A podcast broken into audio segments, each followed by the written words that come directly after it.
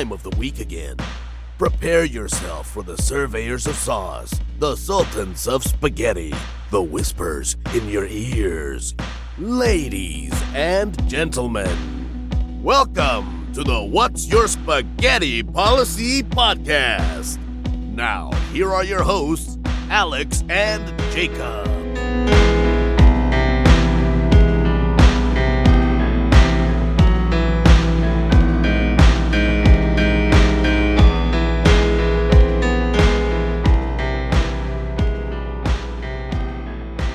Podcast that I'm Yeah, most people have like a like a set like oh here we're gonna do this we're gonna do this we're gonna do this. So there have been times where like we've had like these outlines and like we just don't cover like any of it, and then it'll sit there for Yeah. weeks and weeks and weeks and I'm back. Well, like we can't talk about this now, you know. yeah, it's like I already had a date with the way she moves. and stuff.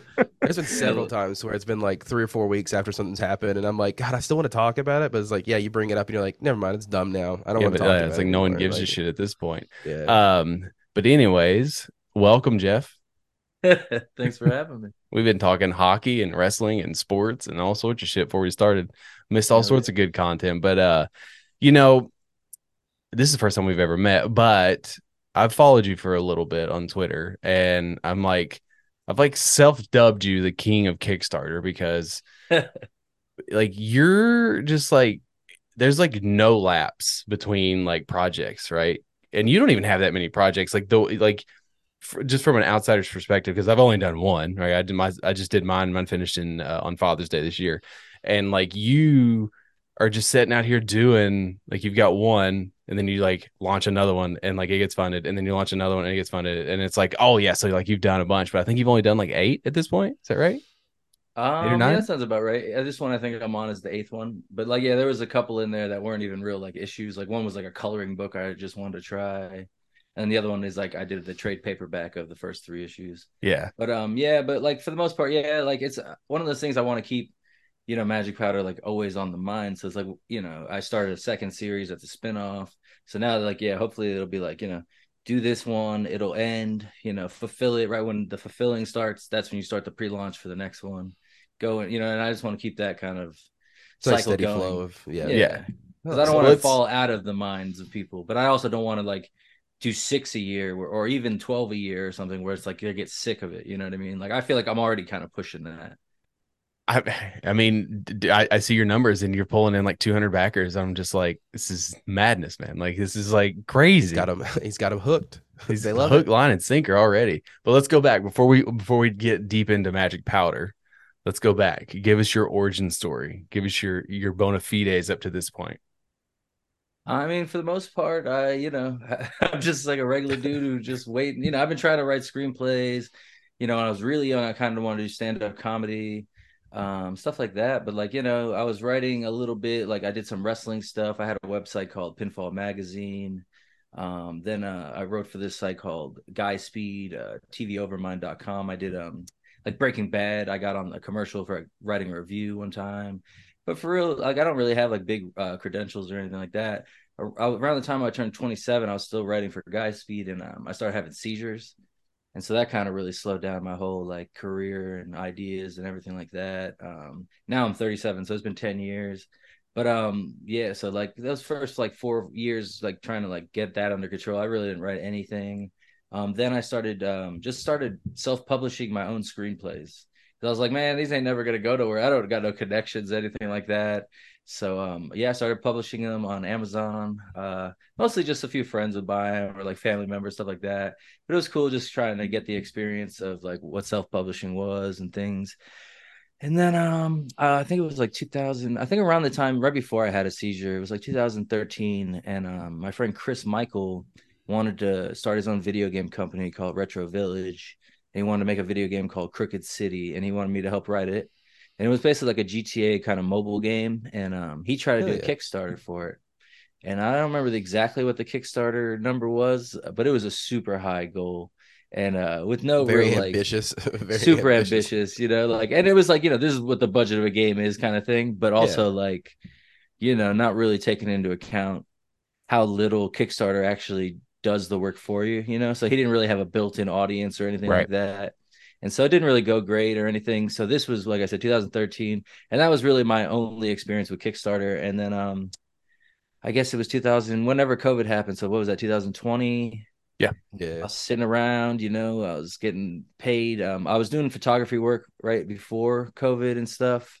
Mhm. Um, so I had, you know, got the unemployment hookup and stuff like that. So it was cool. I was just getting to sit around and watch TV. And um, I seen the show Gomorrah. Have you ever guys seen Gomorrah? I've heard of it, but I don't think I've ever watched. it. Is it on? I'm googling it. What's it on? Uh, I think HBO Max or whatever has it now. Um, but yeah, it used to be on. I think even Netflix is where my dad originally seen it or whatever. So It's Gomorrah uh, with two R's. yeah, Gotcha. yeah, and I think uh, no H, or then sometimes there is the H. I guess it depends if you're watching the Italian, whatever. But you got to watch it in the actual native language. But anyway, it's basically like seeing um, Naples' version of The Wire. And so Okay. I was Okay. watching this, and um, it just like inspired me because it was like you know, here's Naples, which is built on top of like ancient Rome, and there's just a bunch of ghettos and projects and you know gang warfare and anything you'd see basically you know in any kind of crime show. But but the idea to me that it was on something like ancient Rome is what gave me the idea for Magic Powder and Thez and everything like that, where it's like Mhm. you know here's this fantasy land and then this is where it evolved into you know this like so that's kind of where the whole magic powder thing came from in the end and that was like i said during covid and then you know like i said i was getting paid and i saved up a bunch of money and i hired you know danielle off of uh reddit off that comic book collabs uh subreddit i found him. He's like i just finished a thing. He's working with a guy named ricky lima out of canada and he was like i'm, I'm looking for you know some something to draw and i was over here like i need an artist like and neither one of us post really um, like they were going well, but neither one of us talked to each other on each other posts. But when I seen his post, I hit him up, and uh, yeah, he's like, I can color, I can do letters, blah blah blah, and like what I see, and I was like, yeah, I'm, I'm, I'll- we'll do it, whatever. And then when he sent me the first page, or I guess he sent me some character um sketches too first, which were dope. But once he sent me that first page, I was just like, oh my god, I was so blown away. even before yeah. the colors, but even with the colors, and then like lettering. Some people said he had to like um, space the letters apart a little bit while we were sending out kind of like previews and stuff like that. And we did that, and then I haven't really ever heard anything about it since. So his letter lettering is great, and like his coloring is great. His art, you know, his background, everything. So like Daniel's just amazing. His character designs, like you know, everything. And he's from Italy, so like that helped when I was explaining the whole Gomorrah thing to him. He's like, I haven't even seen Gomorrah, but he's like, I know what you're talking about, you know.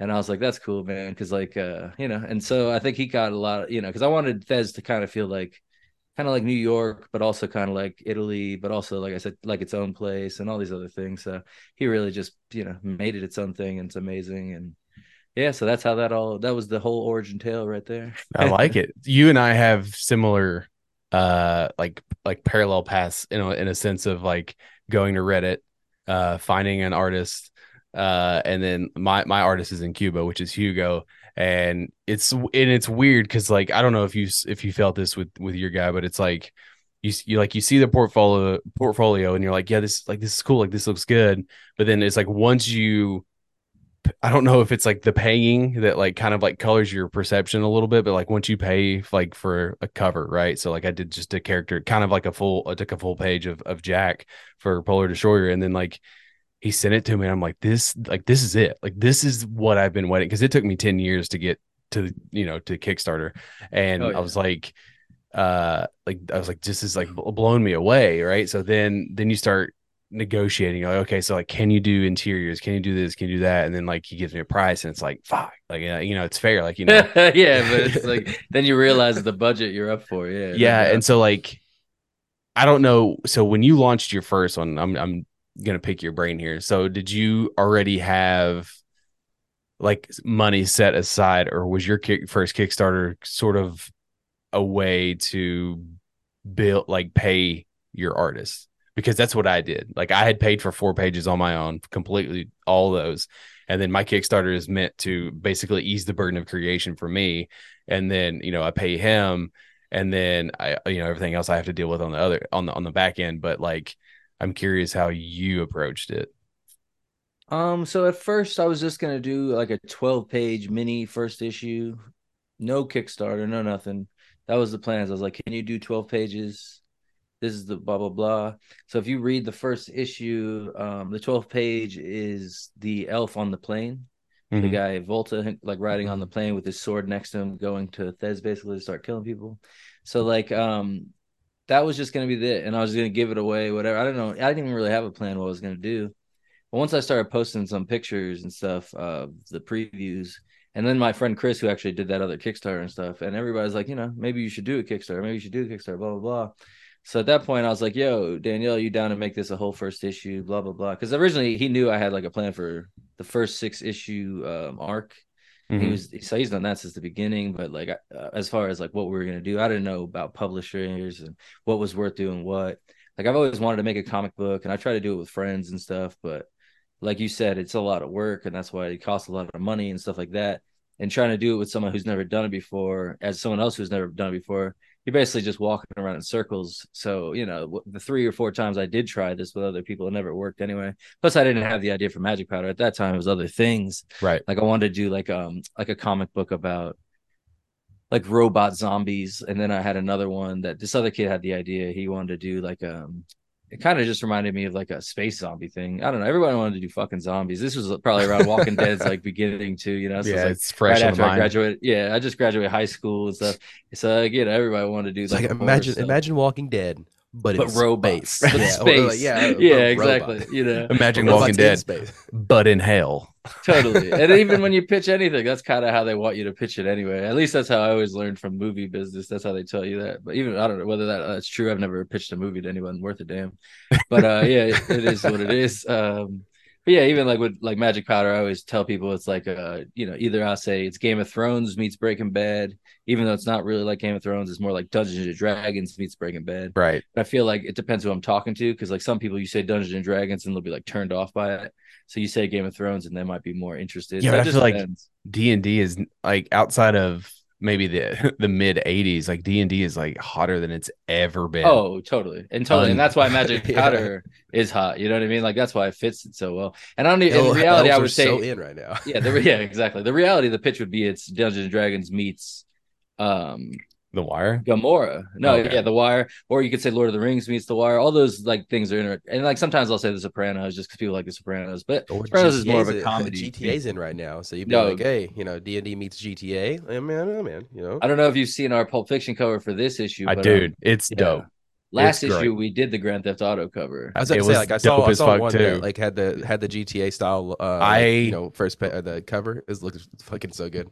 Speaking Yeah, of covers, I also love uh, Elf with No Name. Like that cover is dope as fuck too. Um, but I love homage covers, and so like if and when I get around to issue two, I already have like I want to do the Doom cover, like the original yeah, Doom, him like covered up. but it's you know it's a fucking polar bear with a bunch of like you know everybody coming up to him. Like that's all dude. Like i'm like i'm and then I, you know so i love homage covers. And they're like they're kind of like the thing with kickstarter and as i'm sure i'm sure you've learned if if you need to have uh women with big titties as covers Yeah, that's worked out right now. It's working out pretty well. The funny Right. thing about it is too, like the one I have right now, like I didn't ask Flops to make her naked on the cover. You know, I just wanted her to look like uh, the Pulp Fiction cover with the yeah dress like, on. like but when yeah. he sent it, it was the way it is now. You know, where she doesn't have any clothes on. I'm like, well, that works. that 'Cause I know on Kickstarter it'll be a hit. Like, yeah, I ain't Isn't it crazy? Because everyone was like sort of not everyone but my my local comic store was like because like we were like creeping like slowly creeping up on those numbers and he's like you know put it over the line you just need some you just need to put a polar bear with big giant tits on there and it'll just like I told him several times, dude. I was like, like dude, the furry community would will blow take- up, dude. I'm just saying, dude. See, and like um, so the Minotaur in our story is kind of based on that kind of aspect, but without the obviously the, the sex appeal. But like, yeah, I was like, you know, I think fur- furries would be into seeing like a Minotaur with a big ass machine gun and shit killing people. So I are was you still in my cool. gimmick Yeah, exactly. You know what I mean? So that worked out well. But uh yeah, it's that's, that's kind of the thing too, is like I'm always thinking of like what'll appeal, what'll stand out, what will people remember. Um, but yeah, the homage covers, you know, I've always wanted to do like the very first um variant cover we did was supposed to be an homage to like Taxi Driver and uh the professional. Okay. And it's cool, but I don't think people really got it because it wasn't like on the nose. So then Matt, who did that one, did the GTA one, and that was that one was like i was just like holy Yeah. shit it's dope as hell yeah, that one, he nailed it. Yeah And that was like with a you know pretty little direction too. Like I was just like you know make it like Red Theft Auto, you know. And he did the four and he did everything else. They were in the top left corner. I guess they always have a helicopter, so he had a helicopter, and I was like, well, there's no helicopter helicopter magic powder. So put the drill in there for me, like something that spins. You know, Yeah. yeah, okay, yeah, yeah, yeah. Yeah, Matt Harding nailed that shit. And then um this flops one, I always knew I wanted this guy flops to do one because he's pretty like um I'd say prolific on Kickstarter anyway. Like people know what he's about. And so um yeah, man, I, I would try to track him down. It took a while. And then he sent me that first preview and I was like, damn, this is gonna be a banger. And the funny thing is too, like um I, I uh back Tights Comics, which is um this guy Chris, he does a comic called Tights and they and they took the artist that does um, every Magic Powder cover and that Elf with No Name cover you just mentioned, Samuel Wunzi. Um, he did a Pulp Fiction variant for that comic like two months ago. So like they took the artist I usually use and did the Pulp Fiction variant, not knowing that I was gonna do this. You know what Sure. I mean? So I was like, damn man, that fucking kind of sucks. But the way it turned out, I ain't too worried about it. Like I, people have really loved this new one, so it worked out for me, and hopefully it worked out for Chris too and stuff. Have you have all of your? I mean, have all of your projects funded? Yes, I mean not if you count that one me and Chris did uh in 2013. Well, I mean, you But, you uh, personally, you personally. But yeah, so far I don't want to jinx it or anything. But yeah, we're 100. percent Like I, I posted it one time on because I have like a sports Twitter that I was trying to like you know build up before Twitter you know basically d- murdered itself. Um, Well, it, and- it didn't murder yeah. itself. The person, Yeah. yeah, exactly. yeah, he But murdered. uh, hopefully you know someday they somehow reverse it all, like a genie happens or something. But um, That'd be dope. yeah. So anyway, I I think it posted like after the first. last one, I was like, I was like, you know, we're undefeated in Kickstarters, like Eli and Super Bowls. You know what I mean? It's not, it's going pretty good. Did so you? it that way. w- was it always like with Magic Powder? Was it all? Was the intent always to be a comic? Yeah, totally. Like I don't know if it'll work as anything else. Like I'd be down if somebody wants to try. Like um we're gonna do um because like I said, Chris and Retro Village and everything. So we're working on a game right now just so we can um get it on Steam and prove we can finish a game. Because we worked on a few games actually since COVID. Um, but this is one we're gonna finish, which is gonna be a zombie game, of course. And then um uh then uh, we're gonna try and do a Magic Powder video game, which will be like a prequel to the comics. So that'll Okay. be cool. Because I don't want to see- do. Oh my so like have you ever seen no you're fine you're fine uh like have you ever seen uh alex played a game like a hot minute ago uh cock cop is what we call it but it was like the the chicken cop where he's you know going it's very uh What the fuck was that Hotline called? Miami? No, no, no, no, no. no no it's it's oh, No, this fuck, was- got cock cop is what we call it But it actually is a Roost- chicken. It's not a guy in a Yeah. mask. No, it's a Okay. roo- rooster detective, chicken, chicken, chicken police. That's it. Chicken It's- I police. was I gotta look yeah. this up. but it's like It's like a uh, noir, like detective, noir. uh, you know, who done it sort of thing, and You should check everybody. it out 'cause, So like, it's it's fucking wild. Like you play so- It as sounds wild. you yeah. play as a chicken who's a, like a detective, but like everybody is on animal bo- on like human bodies, but like you have like a cat head or like a gazelle head, like Okay. the the like the burlesque dancers are gazelles. Like it's fucking weird as shit. it's a and it's a who done it style. So I think I mean it, just the noir style. I was looking at like you know magic powder and whatnot. I think it, I think it could fit. You know, and it's like uh, it's one of those where uh very much so like it's uh you're clicking around the screen. There's not too it's not too intensive as far as like coding and stuff like that. I think it'd be solid, but uh, that's well, my- voi- that's my that, the big thing with that one was that everyone had dialogue. All characters had Yeah. dialogue stuff. Um, but funny story. So Polar Destroyer's original pitch was: Did you ever play Shank or Shank Two? Yeah, the first one I played a little bit. I think. So my the original pitch was for Polar Destroyer to be in the same art style as that, and basically kind of a two D beat 'em up side scroller, but like with a little more depth instead of just like you know go in level kill level kill. yeah, like, exactly. even it could have i mean it could have worked that way but like you you wanted a little bit you know and then so there was this like man like like like learning how to code learning how to do, like just do game development in general and like i i i had tried you know downloaded some like some software to just sort of like teach myself and it's just like fucking intense man i just don't i don't work that way it's not how like my brain operates um and so i sort of like always kept like chipping away at it you know which my next question was did you when you when you did magic powder did you write all of it out first or did you sort of focus on like uh, here's the highlights for everything and then like once you realize okay issue one's got to be the first thing so like we're gonna focus on that finish that script send that in? Because the reason i ask is because i'm curious of you, like your approach and versus how i am approaching mine right. so yeah, with um, no, I get what you're saying. Uh, like for the most part, the first thing I did was basically come up with like the rules, almost like you know what I mean, Okay. like with the world building aspects.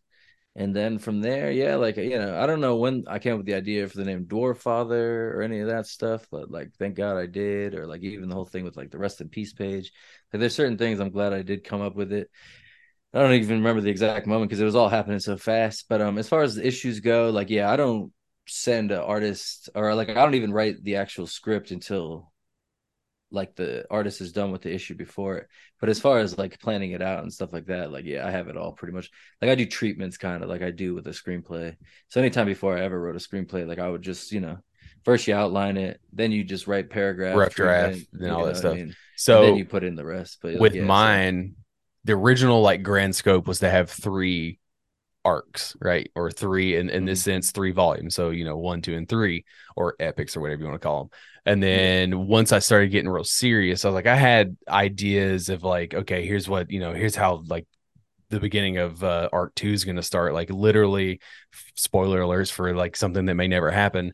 It was very inspired by, you know, um, Jon Snow and the wildlings climbing the wall because these take place in the North and South Pole. So like it literally opens up with them climbing a fucking wall, like in the in the South Pole, you know, in Antarctica. Yeah. Um, but like I had all these ideas, and then once Hugo was like, "Hey," he's like, "Here's what we need to do." So he's like, "Finish issue one, like get a full script, and then like."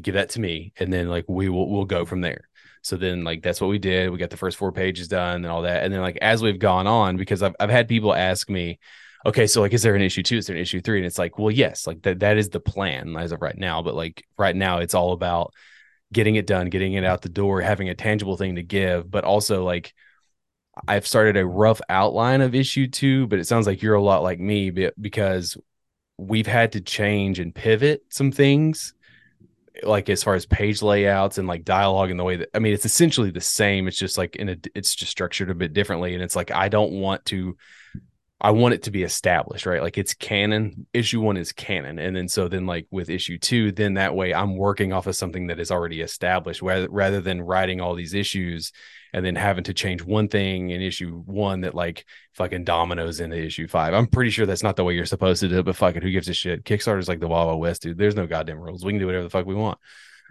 True. So yeah, exactly. And if people are supporting it, then you must be doing something right. So that's how you know. That's the judge anyway. Yeah. But, um, no, totally. And like I'm the same way. And like I have a thing right here. Like I have a a cork board. So like anything that does become canon, boom, I'm just like pinning it on there. So like, yeah, it won't change again. You know what I mean? Like, because that's once it's out there, it's out there. That's what it is. So then you yeah. got to work around what you already put out. Because I don't want to be like, you know, like you said, like retcon and things or whatever the fuck they call it. Because like, yeah, I mean, like, you know, I don't want to like the whole idea is I've established this world and stuff. So like to break Absolutely. the rules or like to lose you know track of what the fuck your story you're telling especially with mine too because like i'm a little bit ambitious with the whole thing. It's like almost like a few stories going on at once you sure. know what i mean? And expecting people to even be able to take that in and only 21 issue or page issues and stuff like that. So like yeah if i lose track of that then i just look like an asshole wasting so, everyone's time you know so with uh how many issues of uh, magic powder do you have out now? Four. Uh four have been released four? so far and with five is almost done and um yeah that's the kickstarter that's so, running right now. have you started getting feedback from anybody yet it's been like that? Like been you know like well uh if you see here in issue two like he does this and like he outlined in issue one he's not supposed to be able to do that. Like i don't that's no, like I, I, feel like biggest, once you hit that uh, point, it's like hell yeah, dude. Like that's people are the, getting into this. The biggest thing someone tried to correct or did correct or whatever is like um in the first issue, the Thez is spelled wrong on the back of the SWAT team, like the Knights uh gear. So later on, I'm gonna put in a scene where they're like, you know, put on their gear or whatever, and be like, "Man, can we at least get the shit spelled right on our own God, gear?" Because like, so good. the, the yeah. whole idea of um the knights in this world is that they're the most unserious cops. No one gives a fuck. You know what I mean? Like the dwarf father owns them. You know what I mean? Like like it's like the mafia runs the town. So like these guys aren't even like taken seriously in any way. As you can see, like so that even their gear is spelled wrong. But that wasn't on purpose. That's just because uh you know I didn't notice it when you know um Danielle was doing the art, and I never noticed it. No one else ever noticed it either. It was a guy doing a review into it. Yeah. No, yeah, exactly. Like so I'm just gonna work it, it into the story. You know, I love, but, uh, I dude, I love that man. Um, that's sort of like it's not not a not a fear, but it is something that's in the back of your head. It's like you have this thing, right? And like you're so close to it, right? Like my my biggest thing is I don't I'm gonna like I have to. I'm giving it to somebody else, to, uh, editor, once it's all done, to be like, you know, we're not rearranging panels. It's more of like make sure that everything is like spelled right, make sure Spelled that you know all that, and it's like, yeah, especially because like I'm not a dumbass. Like I know how to you know write. Like I loved writing, like English writing, all that shit was like my favorite stuff in school. And even Jakub will tell you, like I'm very articulate. Like I, I I'm constantly correcting him on his poor English, and so like Yeah, that, I mean that's true. That is. True. I don't want to come across as like this like fucking jabron that like doesn't know what he's doing, but it's also like you're so close to it and you've you've written it and you've you've you've adjusted and you've written and you've adjusted. And then like you know what you're saying, but sometimes your fingers move too fast, sometimes your hands move too fast, you're when a keyboard's like whatever, and so like you miss you fuck up and you you know whatever, and so like you don't actually see it, and so like you know it's just like ooh that's the that's big thing is um i did have uh not so much like misspellings or anything like that. Although i guess there was a couple times in the thez report i had to go in and be like tell raven like uh i should have put a comma here so put a comma here. Like so there have been like a different a couple times like when i re-released the digital versions or something where there are probably grammar fixes and stuff. But and then even like a comma in the first issue stuff like that just little things um, so yeah, that happens. Uh, no one really gives a shit. I don't think. Like once in a while, you get a complaint or whatever, but I think people really understand. But like you said, it's good to have an editor. Like I've had people offer to do my editing for me, so I might do it for the next issue.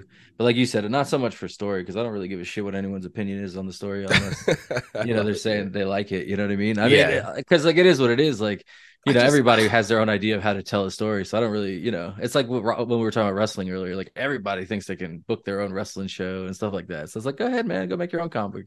But I'm gonna do mine. So yeah it's yeah. it's so much fun and like the creating part is just like there's nothing it's addictive as hell like it really is and you just start like branching off and it like the hardest part is trying to at least for me was trying to narrow down like okay so like the, i introduced this one character that i like have slowly like sounds weird sounds really like masturbatory but like i've really like started like fall in love with this character but like i know where he i know what where it goes and what happens and it's just like man like if I do like, you know, do I want to do like a five or six page like origin story of this guy? Like, I do, like, you know, so it's like, you start taking the Tolkien route where it's like you start you start you start describing some off character, be like, yeah, his hair is like 17 inches long. yeah, Uh, he's actually from this this tribe out here, and like it just goes super into Yeah. random. I mean, it's this fucking wolf. His name is Timber, right? And he looks like goddamn Solid Snake from Metal Gear Solid. I'm and he's just you, man, you're gonna dude, blow up just- the furry community. It's about badass motherfucker. Like, and like the way Hugo,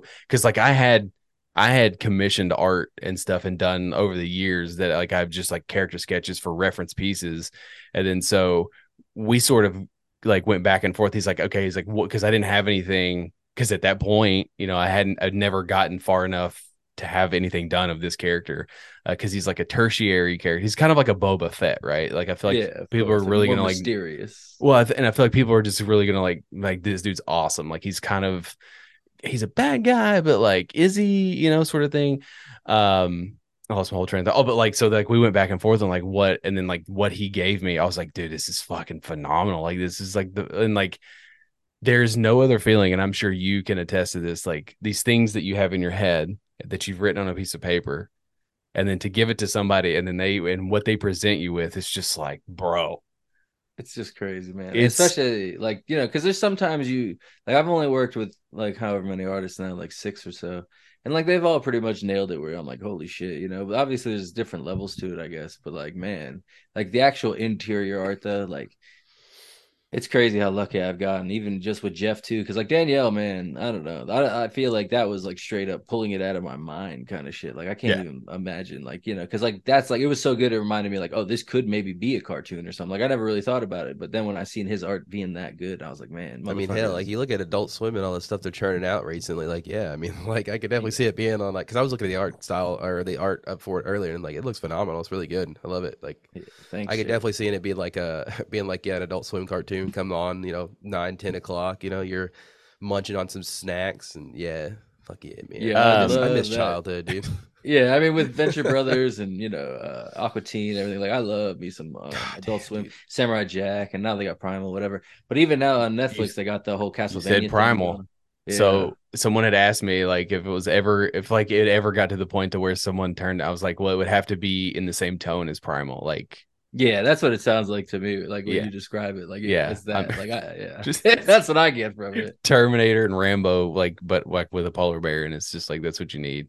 Um, That are- too, I could see totally. Like he was saying, Adult Swim wise, like because you said it fits Primal already, and then also the, like you said, the whole fu- furry community. And man, when you go on like Blue Sky now, I don't know if you guys are on there. Yet, I am. but, oh uh, god, if yeah. they blown up the, the furry Oh community, man, like furry destroyed art, blue sky. furry art is everywhere, and it's not that it's wrong or whatever, but like you see, like Oh, yeah, it- man, it's out it there. reminds me That's of, how like, you know you've happened, made it, bro. like, what happened? What happened Yeah, to what's Truth Social? what they got? They spam Truth Social with just Sonic porn. That's fucking Sonic hilarious. the Hedgehog porn. They just like they spam the hell out of it with it. I love it. I love everything. I'm here for all of it. What are um? This is a two prong question. So I was, you have quite, you have a pretty substantial following on Twitter. I've been on Twitter since 2009, and like, I I've never been able to. At, at a certain point, I started to curate it more to towards like, okay, I'm only going to follow the people that I, that I care about their opinions. I'm only going to follow because I use it as a news source, right, for a long time, rather than like a like a Facebook where like you have all these mutuals and stuff. Yeah. But I real and like I had sort of I'm sort of getting to the part of my life where I'm starting to outgrow the need of like constantly post. Like I don't post that much anyways, but like I've I've hit this weird. It it doesn't help that like Twitter is dead, right? And it's not what it used to be. But like I had like subconsciously been like I'm gonna like post less. I'm gonna use it less, and then like I launched a Kickstarter and realized that like fuck man, there's like you can yell out into the ether of all these places, but the most traction it seems so far that you get is fucking just through Twitter. And it's like, even then though, like I couldn't, like I, I penetrated a little bit of people and getting it sounded real. Don't take that out of context.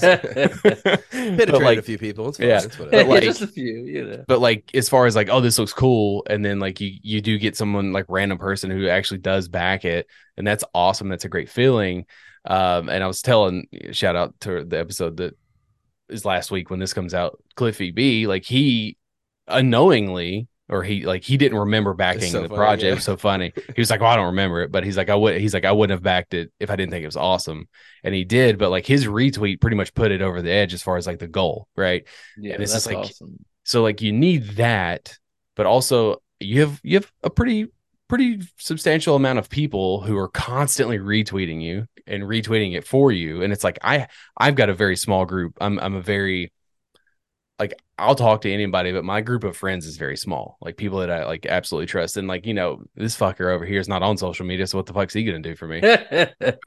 I'm on the ones that matter. Okay. And, That's uh, like Reddit. Danielle, like with the, my artist for Magic Powder. That fool don't really use any social media. He don't do no podcast. You know, you know what I mean. I'm like, I'll do all the promotion, and he can just uh, make all the dope art. So it's not a big deal. I uh, I it joked would when I, when I, when I launched the Kickstarter and I got to towards the end of it, I joked that it was just this long term plan for me to start this podcast to meet all these people and network with all these people in order for me to do this Kickstarter. It's not true because I had never, I didn't really have ambitions to do the Kickstarter when we started it, but um, like wh- what's the secret, man? Like uh, you've got to have some sort of secret because you've got the followers and you've got obviously you have the built-in like you've done this before you have the people who come back people who are supporting you the people that are interested in the story but like my my next hurdle right is that when i do issue two i saw it was like something like 40 you have to bank on 40% leaving after your first issue. So you have to gather that 40% back. And i know that that's probably true because i had a bunch of people who like i didn't call in favors but people who were like hey man I, i'm i'm i'm going to throw you 50 bones uh just just out of to help you. I don't really want to i don't want it. You're, you you know you're trying to pursue this thing. It's you know admirable that you're doing it but like i can't bank on those people to come back so like what's your secret because i know you got one Yeah, because like like you said, that is kind of a two parter. Because um, like you said, that first issue, I think, you know, at first, let put it this way: I've been on Twitter since what 2000, right after Eli won that first Super Bowl. That's when I started my Twitter. So I remember to get on uh, talk shit Yeah, kind of, but it was more like um, 2008 would have been then right yeah, you know, like right out, yeah, like so early 2008. Um, because like I was telling my sister, like I kind of wanted to do uh like a blog or something, and I was like, "What do you think it would be?" a- You know, and she's told me about Twitter, and I was like, "Okay." And so I got into Twitter kind of around that time, that was my first uh, account. I don't even have that account no more. It was just my initials JPLS, which you know has on here. Um, but they don't. Something happened where I lost the account because I tried to like switch that name to another account, and then they're like, "You can't have four letter names." So I guess you used to be able to have four letter. It was a whole thing. So I lost that account. Whatever. Then I I did this thing called Toy Spotting um on another account, which uh was basically like you know is like a a joke off of train spotting, like addicted to heroin, addicted to toys, whatever. So I Let's got go. people to yeah, and it was it was dope. It, like you know, I do videos, unboxing, whatever, mostly like wrestling toys, some other stuff, and then I would tell people to use the hashtag when they got toys and stuff like that, and that kind of blew up. And so that Twitter account is basically, I think that's the account I use now, but I just switched it to a personal account eventually. So around like 2015 or 16, I basically was just like over it. Like, I don't want to keep fucking, first of all, like the whole capitalist aspect of it. Second of all, like I hate fucking Vince McMahon, so I don't want to be doing WWE toys all the time and all this other shit. But even though I do like a lot of the wrestlers and stuff like that, it's just like, man, I, this is not what I want to be doing with my time. And this was me still coming out of the whole seizures thing, so it was like around that time, and um, yeah, so I just you know I stopped doing that. Um, use, I really wasn't using Twitter that much, like you said, like you know, here and there, whatever. Uh, COVID, all that should happen. I was probably using Twitter a little more, you know, but not really. What else are you gonna do? Yeah. Yeah, exactly. But it's like at this point, I probably had around 5,000, 4,000 something followers just because of Toy Spot Damn. being dope, you know? And um, the thing It's- was, it's always so crazy to me. Like, like I mean, not not to say like 4,000, 5,000 followers isn't a big number, but then it's like, Right. Oh, you know, there's people in with the- in the- 500,000. Yeah, yeah, like in the grand scheme of things. But I mean, still, like to us, you know, five thousand people. That's a it's that's a hell of a lot of people. You know, like so. Yeah, it, especially when you have something that they want, at least you know what I mean. Like, because Yeah. a lot of people follow five thousand people, and then those people follow them back. And when you're Mhm. following five thousand people, you're not following nobody. Like, you, you, how much shit is going on on your timeline? You know what I mean? like, you I could, remember that. Yeah, getting into the podcast scene when we first started. That was like, you had because I we got started 2019, 2019. And uh like around the same time that we got started, like there was like you know group after. I just want to point out. up. Hold on, I'm gonna pat ourselves on the back. This will be Yeah. episode 228. So for Dang. 228 straight weeks, we put out an episode. No breaks, never missed a week. Dang, yeah, and a it's like, and I just remember like group after group popping up, and it was always like, you know, you retweet my shit, I retweet yours. You know, we get all Give this, us a get- review. We'll give you it's a like- review. and it's like I understand that aspect where you know you need to get started. You know, you need to have those that that kind of like that push. It doesn't do anything. Yeah, after a Kinda, while, people like yeah. like you were saying, like you know, people get tired of it, and they're like, I don't want to continuously retweet, like especially because I mean, p- like podcasting is one of the only things that I do, like as far as creating content, and it's like Twitch. I think people Twitch every now and then, but people get started in podcasting for like the wrong reasons or think like have you know these like, we've talked about it ad nauseum on the podcast before, but it's like they have these like images of them being like you know top twenty podcasts Illusions the of year. grandeur. illusions of grandeur. yeah, There, same thing. you. Same thing with uh, Twitch, like you said, is the same thing. Yeah, or even this comic book A- shit. absolutely. Honestly, same thing with all of it. So, I Anything mean- you make for people other than yourself, Yeah. like you're selling. You know what I mean? That's that's that's what it is. A little bit. It's got to at least be a little bit that. Yeah, I mean, like that's the thing too. It's like, yeah, at some point, like you have to have that kind of narcissism where it's like, no, my shit's gonna succeed. Because like, if you're just tossing up content, right, and you're just like, eh, you know, like we do the podcast, like maybe that's why we haven't gone big because like we just toss it up. But I think we, Yeah, but I do a think- good job. Like, I don't know. we have, we have a i mean we have a a, a nice laissez-faire sort of like uh, like attitude towards it it's like we don't do it other than like we genuinely enjoy it right like we've just done it's become so routine at this point you know we do this on wednesday nights uh and we record for an hour hour and a half and then like after episode 200 so like we sort of rotated and switched it up a little bit because like fuck we've been doing it for 200 episodes. We've run out of shit to talk about with each other. I mean i talk to him every single day um, even off the podcast. So it's like you run out of stuff to talk about even though there's always something going on in the world but like the entire thing is like we tried to avoid politics. We try to avoid like the depressing dark shit in life we try to like keep it light try to keep it like just bullshit you know you know whatever like what what we're And doing that's now. how I am on Twitter too. Yeah. 'cause, Like, first of all, you know, you don't want to bum people up, but also like nowadays with the policies of things, sometimes they'll just ban your account. right yeah, Like, I don't wanna get that. but then like yeah, after episode 200 we sort of switched and we're like you know what let's just like get a new person in here every week doesn't it can be a friend it could be a new person and so like we've reached out and like you know we've had we've had some like notable people in here we've had some like you know again and it's like this is like a platform for i mean not to say that you're not notable but it's like you know this is a way for us to also meet people. It's a It's like- way to network. I mean, he knows what I'm saying. Like, I mean, I don't know if I would put him on the same vein as like you know Jed MacKay and Cl- Cliffy B, but like he's more successful than I am as far he's as in my in my heart. He is. You're right. You know what I'm saying? Right.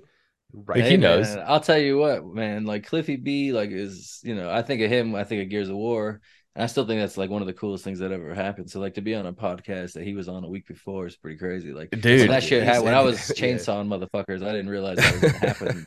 you know, ten years later, Dude. What you know? So Let me just tell you. I guess it was fifteen years later, really. But yeah, Yeah, it's uh like, yeah, like this week is like the anniversary of one and two, which is so Oh. the fucking timing or last week, I guess. I just time this comes out. re-downloaded them on my Xbox 360 so I could play them again. Actually, so that's cool. I didn't even know that about the Yeah, um, but it's so weird because I'll just ask a motherfucker, like, you want, you want, you, hey, you want to? Because like, you, as you know, like social people like have this weird fear of rejection, and so Oh like, what's God. what's the worst thing that's gonna happen? Either a, they're not gonna answer you, or b, they're gonna say no. it's like majority of the time they don't answer you. Yeah. yeah, a lot of the time it's like that. Like I've seen people be like, "Hey, Kevin Smith, you want to be on my podcast?" And it's obviously like he don't even respond. But then sometimes you never know because like if you don't take a shot, he's never gonna say yes. It took me Mm. two DM two. I, I added Cliffy, at added him. It's a hard word to say. added him. Yeah, exactly. added him twice. First time he ignored it, and the second time I was like, "Hey, bro," because like if you follow, if like you follow him,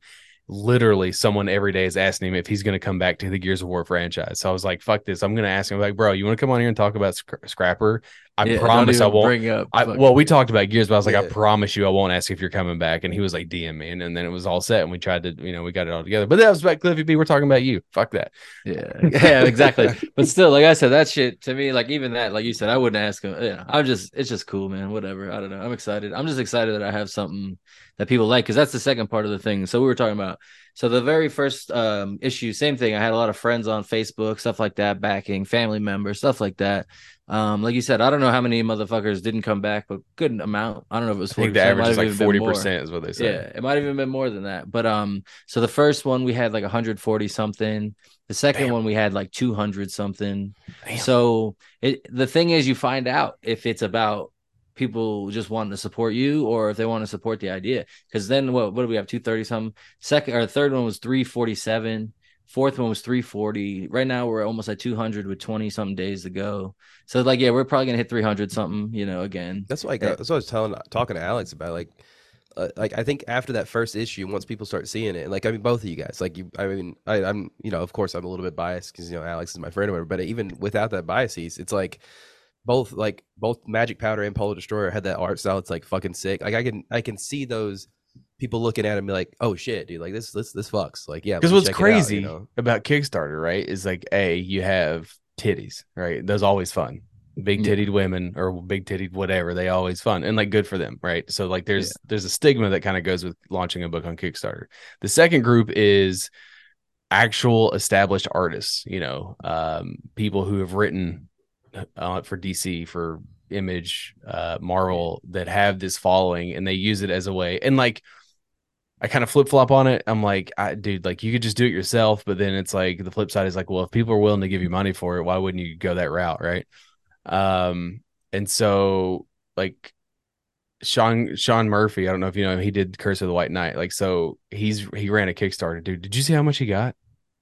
It's like No. It's like five hundred thousand or something shit like that. Oh yeah, they It kill these guys. But it was, but it, but he bought the rights to Zorro. So like, he's okay, like- that one that's the Zorro one. Okay, Yeah, yeah, yeah, I did see it. So it's, yeah, it looks it looks dope as fuck, man. man, but like, badass. Yeah, yeah, it's gonna be cool as fuck. So then it's like, well, you know, why wouldn't he go that route? But then the third route, and this is no disrespect because, like, listen, man, like you got to do what you got to do to get your fucking idea out there. And even if you make a Kickstarter and it fails, you've done more than fucking ninety seven percent of the people who like will talk shit and say, hey.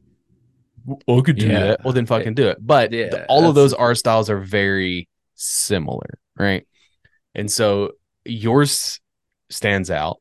I would I would go as far as to say as mine as well stands out. Like they look Yeah. like books that you would find on the shelves, right? And that's sort of I feel like as great as that is, at least in my case, I mean it's a little different with you because you've got you've got that established name and you've done it before. And I'm I'm hoping that two is easier for me. I'm hoping that I'm able to pull in shit. I think my final number was 110, something like that. Yeah. Um, but like, what was the biggest lesson you learned from jumping from okay that first Kickstarter where you're fucking out in the middle of the ocean with with no life preserver, like you're just floating out there, to two? Like, what was the ma- the ma- the biggest difference for you? The biggest thing, obviously, uh, to me, well, I, my dumb ass on mistake launched it without hitting the pre-launch button and shit. So I, I like because I thought that if I hit this button, it'll set me to setting up a pre-launch. So I hit the button and it just launched me. So um, it's just like well, the, the first thing I learned was how the fuck to pre-launch for the second one. So that didn't happen. I even, even like when they asked me like at the end, like what could be a better thing? I'm like, you can make it a little bit more simple to figure out how to fucking pre-launch without launching on mistake. and I don't know if they did or not, or my ass just figured it out, whatever. But uh, yeah, that was a big lesson I learned. Um, so yeah, always pre-launch, pre-launch for at least a couple weeks to a month. Don't over pre-launch because you you know you don't want the people who you know got in er- at the early part of the pre-launch to even forget they were ready. You know what I mean? Like you Right. gotta have that sweet spot. Three weeks, four weeks depends on like how big mine was to get. two. Yeah, and two weeks is fine. That's what I did for like Alpha No Name, stuff like that. This uh Magic Powder I did four because I'm a little more afraid of social media being dead now. So like you know that Yeah, kind of that's right. thing. You also learn at the end of the surveys always ask for their email address for a newsletter. Like ask for their if they want to sign up for your newsletter or whatever. Just so in case this shit all does break down, you have that. Yeah. Um, Okay. Let's bring advice. back mailing lists. Bring back yeah, mailing, mailing, lists. list is huge. Yeah, mailing Yeah. list, especially like I said, now with this whole fucking, it's not even called Twitter's X or whatever. Like motherfucker, I will man, never so call annoying. it X. I'll never Nah, give him it's the so respect. Goddamn annoying. Even now, like I'll see it. Like I think I was watching the Nick game. They're like, find us on X or something. Like one of the sports I was watching, they said X, and I was like, My "Oh." app on my phone still says Twitter because I refuse to update it. Yeah, even now, like when you go on it, like you go to Twitter.com and it pushes you to some other thing. Like uh, it's, it's so I can't even watch fucking videos or anything from Twitter. Alex is always sending me stuff from Twitter or like, or we have a group. Oh, chat you gotta talking to a have an of friends. account or something. You now? have to have like a Twitter account, and I'm just like, nah, dude, nah, I'm not. I, I'm sorry, you broke your app. And I'm like. I'm, I, I've tried to pivot some of the energy because, like, for a long, for a while, I mean, basically on our on our podcast Twitter, Mhm. I it's just like I, I post an episode and I don't. It's it. Like I fucking never check it unless I'm having a guest on, and like that we do it that way. Like I've ha- I'll, have to communicate sometimes via that rather than my personal. Um, but like I've tried to use some of that energy and put it towards like Instagram, and it's like fuck, like it's so hard, dude. Instagram's so even so harder. different. Yeah, Dude, it's, like just the algorithm is trash and like i think Bluesky can work it's just it needs it needs more man. you, you need to be able to d you need to be able to dm you need to be able to like have conversations with people you need to be able to post gifts. You need to be able to pl- press a hashtag. You need all kinds of stuff. yeah you Like, need yeah, they'll figure it out, but like, yeah, it's a long ways. It's like the beginning of Twitter in a lot of ways, but not even as good as that, honestly. yeah it's I, it's primitive twitter is, is, is Yeah. essentially and it's like you get you have like the 180 character and like I, I appreciate the idea but it's like come on let's let's get going bro like we need something a little bit quicker you know like we need little updates like let's go and like sending out invite codes and it's like ah, it's fucking lame dude And, I even started a goddamn fucking Discord now. So we got like 50 people in the Discord, which is cool.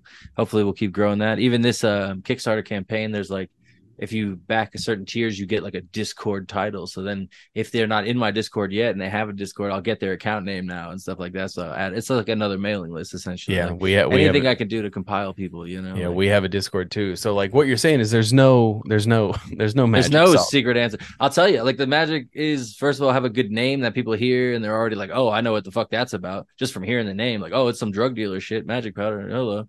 And then um the elf with no name is a little more obscure, but if you've ever watched a fucking western, you know the man with no name, so that's not really anything. Plus, it's a spin-off, so I'm not expecting it to do as well, but it can Right. piggyback. But um, so yeah, have a good name, have good art, have a good story, like you know that kind of thing. Cause like, yeah, I mean, and the, the good thing about Magic Powder is I have like a lot of plans for it. So it'll keep going. So hopefully it'll build the name recognition, like you were saying, stuff like that.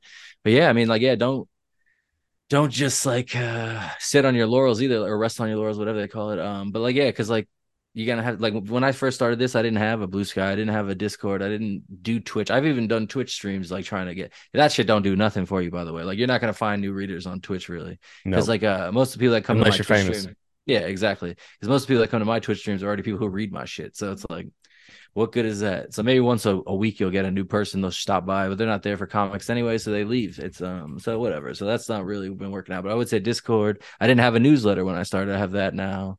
Um, stuff like that. So yeah, just anything you can. I gotta start going to motherfucking conventions and getting emails that way, you know, like, hey, I'll give you a sticker for an email. That's what I need to start doing. Going to I've- comic book stores and stuff. so I was yeah, those was gonna ask you. So I've I even while like interiors were being done, I hit a couple like local cons and started like networking with people and I've had people on the show that I've met at cons and people that like artists I'm like hey man like I want I want to work with you. I want to you know next time next issue I want to do this or do that.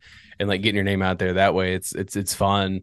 And it's fun to go to a con with an agenda. Like it's fine to go Yeah, like, to have to, a like, reason to be there. Yeah. because like when I went, I was I was there for and like literally the first person I met was this guy named Deegan, and I was like, bro, like when we hit it off just like that, and I was like, I- like I'm I've already accomplished. I've been here 30 minutes, not even 30 minutes, and I'm you know, um, and then like, i do you have like a local store because like I've got a local store who wants to like help me, sort of, hey, like maybe we can do like a not an not an opening, but like uh hey, launch it. Like we'll have 50 bucks here and have, you know, try to get people to come in, try to do like a little event that way. And sort of because like by all accounts, where we live, like I'm the only person. I mean, you're in a, a much bigger metropolis uh than than I am, but like I mean, there's probably people have done it, but like I don't know. It's it's a weird sort of like I don't know, like people seem to like local things. So like if you can oh hey look this guy's local he's from here or you know he lives here and it's like so like we're trying to do that. Um i don't know it's weird it's just like i i can't my, my biggest thing is like i don't know i'm not great at self promotion it's like you either want to fucking do it you want to back it or you don't right? Like i'm not gonna i worked in retail long enough to know like i'm not a salesman i'm not a car salesman there's a reason i never sold cars. So it's like either my idea like, does this sound fucking rad that, you know, hey, it's about a polar bear who's like kind of like Terminator Rambo and he fucking goes on this killing spree? Like, it's, you know, do you like 80s action movies? Like, you know, it's just like, if none of those click, That'd be click, dope having Arnold like voice. if shit. none of those Yeah. click Yeah. Like a, a check a box for you, then like I'm not going to waste my time trying to convince you to back it. Right. Thank you. Like I straight up told, dude, no joke. I straight up had somebody. I jumped in because I also don't like jumping in conversations that like don't really pertain to me. Yeah, I try not to do that. Yeah. But like, but to be honest with you, like that was the only because I don't have I- my following on Twitter is like nothing. So I mean, I have like 400 maybe, and that's and I've been using Twitter since like 2009 or whatever it was. Uh, But it, but it also came down to that same thing too, where like I'm not interested in just following people just to get a follow back. You know what I mean? Um, and I had somebody tell me. Someone was like, "Hey, if you got something, promote it." And I was like, "Fucking whatever, I'll jump into this." And it was a picture of my uh, my alt- alternate cover, right. and what was it, Jakub? They were like, "This looks uh, like this is cool and all, but like I'm a diehard Yeah, vegan, dude, and I'm not into favorite. like I'm not into like super uh, into PETA and whatnot, and like, and I'm not so good. Into animal cruelty." So I will not be back in it, and it's like everyone was like, "Oh, like I'm, I'm like, I appreciate the honesty because like I don't have to fucking waste my time with you." but also, I'd like to point out that it's a comic book. I think yeah, it's, it's not a real polar bear. in the It's drawing just- of this picture. just Uh, It's fun. not a real polar bear with a machine gun, man. Uh, Um, so Yeah, you're not into like animal cruelty. So like, what about other animals hurting? Like, do they just act like that doesn't happen all day everywhere in the whole world? Like the animals aren't eating each other and shit. Like Yeah. it's just no, we don't support it yeah, exactly. But it happens. It was a bizarre comment, it happens. but I loved it. I loved it. I specifically Nah, don't watch the Animal Channel because like I'm tired of seeing other animals hurt other animals. The Animal tired of that Planet is always catching them. propaganda. sick of this food chain shit. Yeah. Dude, Animal Planet is that even around anymore? Yeah. I don't even- Is there um Crazy. was It's there anything all that- infomercials now? But probably is there anything that you've not that you wanted to do on a Kickstarter that you didn't get to do? Like any sort of Um, like reward tiers that like didn't pan out? Yeah, like, like I said, the whole coloring book thing came from like it was going to be a stretch goal and we didn't reach it. So then I just did a Kickstarter for the coloring books. That was fun. Um, in the long run, you know, we sold a bunch of them, but it wasn't like a something I'll probably do again. Maybe we'll see. Um, but yeah, overall, not really. Like, there's nothing like you know, just funding is enough for me. And like then if we had stretch goals, you know, usually I do stickers and like bookmarks. Um, I don't really have a bunch of great stretch goal ideas usually. Like I know some people do like giveaways and all kinds of crazy shit, but I didn't even think of stretch goals on mine because I was so hyper focused on just hitting my goal in general. You know what I mean? yeah, just like my first one, my stretch yeah. goals, my stretch goals were like if we hit, you know, double, then everyone will get this next issue free. If we hit triple, you have the third issue for free. That kind of thing. Dude. And we didn't even get close to any of that, so it was fine. It was a dumb way Just to do it. Like, yeah, yeah, You're like, exactly. yeah. It would have been a bad idea. Like, yeah, like, it that would have been a lot of lost money. yeah, I just totally had no idea what I was doing at the time. But like, yeah, I guess you learn kind of quick anyway, like just from experience and stuff. But like, even with Twitter, man, like, you know, that's the thing. Like you said, like, you know, you're not gonna bother these people and all this stuff and blah blah blah. But it's like I don't think a lot of people are like timid about like, oh, maybe they'll only post once a day about their thing or blah blah. like if I'm fucking live, man, that's all the fuck I'm talking about. Like, yeah, I'll cut in with like, oh yeah, I'm watching Seinfeld, blah blah. Here's a joke, whatever. Then the next thing is like straight up a gif of Seinfeld joking about someone to go to back my shit or something. Like, yeah, Yeah. you gotta and like nowadays, like I feel like now with all this shit going on, the algorithm's so fucked that posting a gift actually a gift like ruins your like um momentum posting an ad posting a hashtag like none of this so or even not posting links and stuff like so there's like so then you got to post all the different ways just to see which one actually hit like i don't know Yeah, that one of those algorithm, maybe that all-seeing Yeah. algorithm is Fuck, so I'm like, terrible. yeah, yeah. And so another uh, thing I do is during campaigns, like I'll type into the search bar, especially this worked a lot better when we had TweetDeck without paying for it or whatever. But you just type in um I just backed or you type in Kickstarter and you just motherfucking follow all these people who back campaigns. Because if they got a Kickstarter account, that means they they're into Kickstarter. So that means they're more likely to back. Because like the people Yeah. we meet at a comic book convention and stuff like that, they're more likely to buy the book from us than they are to go to a Kickstarter. But the people who are already online going to Kickstarter, those are the people you want as customers for this. So that's Yeah, why I'm right. always hunting down Kickstarter. Like if I see someone post that they got a Kickstarter and it's like 50 retweets and stuff like that, I'm following at least 10 of the motherfuckers that retweeted that. Yeah. You know what I'm saying? Because that you. means they'll probably retweet my shit. You know what I mean? And if they don't, Yeah. I'll unfollow them. Like whatever. Peace. But if you follow me, you're you're now you're in, baby. Come on, let's go. Like you know how many like at least ten people randomly from my each campaign I'll get like that. Probably way crazier number than that. But I'm just Mhm. like because if you look at it, like every campaign, I always post how many people just come from Twitter alone, and it's always that's where my money's at. right? So that Yeah. the fact that this moron has ruined it for us, it's still my best. Like right now, it says external and Twitter like back to back right now, and external just means they came from my link somewhere else. So like it either came Yeah. from that or like maybe my newsletter or something. But um, yeah. So I mean, like, yeah, I'm all about it. Like once the once the campaign starts, I'm just revenue. hustling. Yeah, exactly. That too. Yeah, I wish that'd be dope. actually, yeah. Then just fund the next ten campaigns off of that. But yeah, like it'd be nice. But yeah, so I mean, as far as it goes, like I'm mostly worried about losing traction, losing eyes and stuff like that. So I'm always trying to like bring in new people, stuff like that. Um, but like I said too, you know, if you post too much, people will mute you and they'll never see your shit again.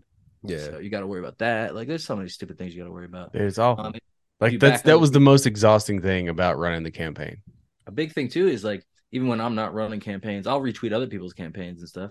So like you know, I always try to like keep people going and stuff like that because you know, I don't I don't know if I consider myself a part of the industry or any kind of community or anything like that, but like a lot of comic book people do read and buy my shit, so I try to like put over their stuff or back their stuff. I have the money. Usually, I just do digital copies because like I move all the fucking time. But uh yeah, uh, Nice. it's super annoying. Like right now, like uh, a copy of this comic called Hard Justice by Wes Gift uh, is over at like one of like three houses ago. I gotta go pick that up. Um, so yeah, it's just love one of those. yeah. Yeah. it's super annoying, like being just kind of transient. But um, yeah. what was uh, it like the first time you held issue one of your first comic in your hand? It was like kind of like a pressure thing. I feel like more than like a like a, a joyous moment. It was more like, what is wrong with this? Like, what did they fuck up on this? Really? stuff like that. Yeah, that's totally how I felt about it. And actually, what ended up happening was like they kind of sent me like kind of damaged. Like the way they cut it wasn't good, and so I had them send me an entire new shipment.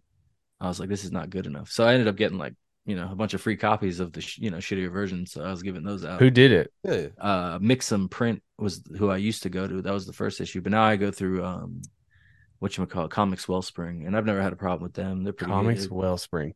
I'm having an issue with mine, so with them. no, Yeah, no, no, oh, no, okay. no. I we'll talk off Okay, off cool. mic yeah, about yeah. who you use because The cool thing with Comix Wellspring is they do minimum of twenty five. So say you have a variant that doesn't even sell that much, you only got to print a few, you know. So stuff like Yeah. that. yeah, I was um, gonna do a local printer, and um, it's so fucking expensive, dude. Yeah, I. I totally believe that. And that's the thing. People recommend that, or like, I'll even get hit up sometimes on the Kickstarter itself from printers and stuff. Come check out our deals. Come check out this. I'm like, listen, I don't even bother to answer, but I'm just like, yo, I know who I'm going. with I'm a big advocate of like trying to bring up others with you, right? So like support local, but like man, when the when the when the price difference between like a, uh an online, I don't even say an online retail, but an online printer versus a local printer is like, you know, anywhere from two to three thousand dollars. Jesus. Yeah, if that difference is that, Yeah. that's like three printings almost. Like depending on how many you get a print. Yeah, but yeah. it's like this one that I'm currently talking to, like uh their customer service is like fucking dog shit. That's even worse. Yeah. so they like, they overcharge and they don't even help you. They're, no, they're not over. It has an overcharge. I paid for a sample, Oh, you okay? and, and basically, time and a half. short story is they said I didn't pay, but I fucking paid on Friday, and it's already hit my bank account. But I have no way to prove to them because in their messaging system, you can't upload like a thing. So like Oh, my that's so they won't even start on my fucking sample, and I've got like a month basically to find a printer at this point, and it's like, so I'm in a rock and a hard place because I'm not paying again.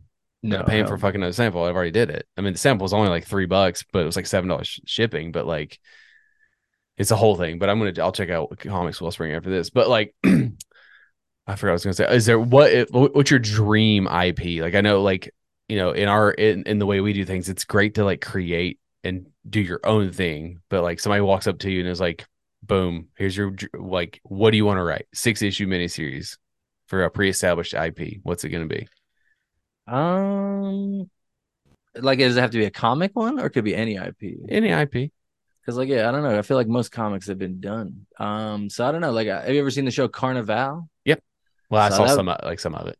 Yeah, it's only two seasons, and they didn't really finish it. So it'd be kind of cool to like pick up where they left off. But even that, like, I don't really write that kind of style of show. Um, I don't know what really, because like I used to say, like Dick Tracy would be cool because it's kind of like a mafia thing, but they're already bringing that back. Um, I don't know. I used to like Venture Brothers. Now that that's over, maybe like, I I wouldn't mind writing some like yeah. Venture Brothers spin-offs or something. Maybe not even like the main guys, you know, but just random shit. Like there's so much just, like, random on. character. That'd be so fun. Yeah, like yeah, I'll do a Jefferson Twilight fucking spin-off or something. Like I don't even give a shit.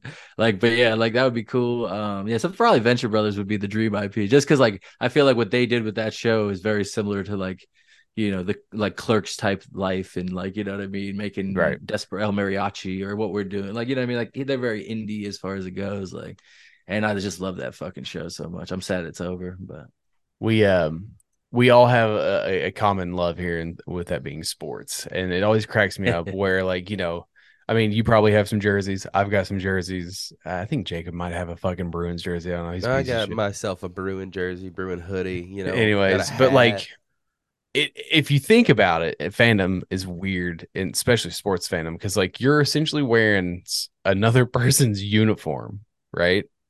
And it's so weird but then like the thought the other day i was sitting on the toilet and i was like wouldn't it be weird? Wouldn't it be weird if like you're at your job and people put, threw on a fucking polo like you if you work at like, like, your you know, polo, like, like, your yeah. polo with your name Yeah. tag you work Yeah. at best buy and they're fucking yo let's go dude Yeah. like they ask for your knows autograph. shit. They dude. I think you're a love when he fucking slings it. psychopath, right? Yeah. Oh, completely, yeah. They think you're a fucking psychopath. Especially like stalking with sports where a lot of the time the guy is older than the person whose shirt they're wearing. yeah. So you Yeah. know what I mean? It's like this 70 year old dude wearing like a 20 something year old dude shirt and they're acting like, you know, that's their idol. Like, bro.